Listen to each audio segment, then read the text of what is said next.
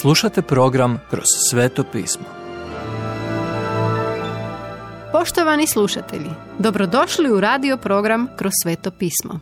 U današnjem programu razmatramo Evanđelje po Mateju, autora Venona Magija. Iznenađujući preokret događaja. Ako ste se ikad pokušali založiti za svoju vjeru, tada dobro znate suptilne načine na koji ljudi mogu izvrtati vaše riječi. Isus, najbriljantnija osoba u povijesti, suočio se s istom vrstom intelektualnog napada. Oni koji misle da je Isus mekan i blag, iznenadit će se koliko je strateški vodio rasprave sa religioznim vođama u svoje vrijeme. Neprijatelj broj 1. Herodovci 22, 15 do 22. Herodovci su razmišljali kako da Isusa uhvate u riječi, te su ga pitali. Isuse, je li dopušteno platiti porez caru ili nije? Da je rekao nije, bio bi izdajnik Rima.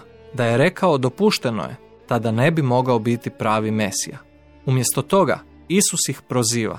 Zašto me iskušavate, licemjeri? Pitao ih je za novac. Čija je ovo slika i natpis? Očigledno je carev. Podajte dakle caru carevo, a Bogu Božje. Njegov nevjerojatan odgovor ostavio ih je u čudu. Neprijatelj broj 2, Saduceji, 22, 23 do 33.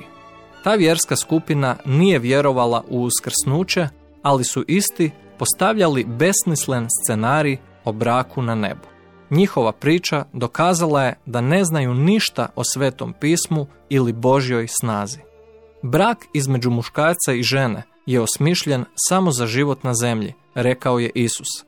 A što se tiče života na nebu, bit ćemo isti kao i prije. Jednostavno ćemo prijeći sa zemlje na drugo mjesto. Vaši voljeni koji su umrli u Kristu nisu mrtvi, nego živi. Ovo je slavna istina koja je svima zatvorila usta.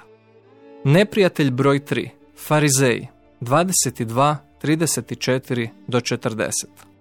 Kao druga dvojica koji su htjeli uhvatiti Isusa u zamku, Farizeji su angažirali pametnog pravnika, stručnjaka iz Mojsijeva zakona da pita koja je najveća zapovjed. Isus kaže, ljubi gospodina Boga svojega i druga najveća jest ljubi svoga bližnjega. Te dvije zapovjedi sažimaju čitav Mojsijev zakon. Gospodin majstorski odgovara svakoj skupini dosljednim biblijskim argumentima. Njegovi neprijatelji nisu mogli pobjeći od same riječi, no umjesto da se podvrgnu njegovom autoritetu, oni mu sada planiraju smrt. Gospodin Isus, spasitelj, znao je to i sjeo je bezbjedno pod cijenom križa. Ali sukob nije završio. Sada Isus prevrće stolove farizejima.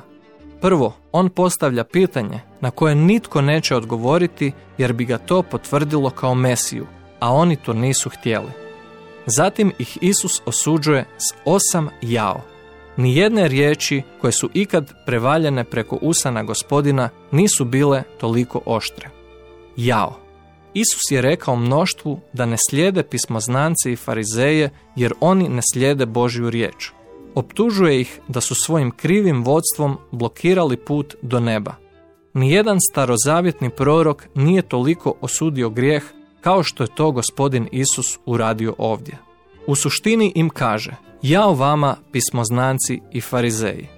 Molite se dugo, ali ste okrutni i bez srca u vašim poslovima.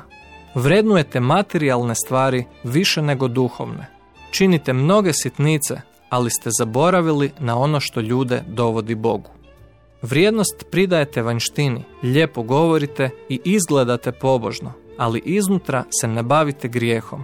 Čak vam se i sama riječ grijeh ne sviđa. Zamjenjujete stvarnost ritualima, vjeru formalnostima i Boga liturgijom. Vi ste poput lijepo ukrašenih ljesova puni trulih mrtvačkih kostiju. Imate oblik pobožnosti, ali nemate snage biti novo stvorenje u Kristu. Isus ih drži potpuno odgovornima. Kako možete izbjeći prokletstvo pakla? Naravno, njima je omogućeno da izbjegnu pakao, ali oni su to odbili. Odbili su njega.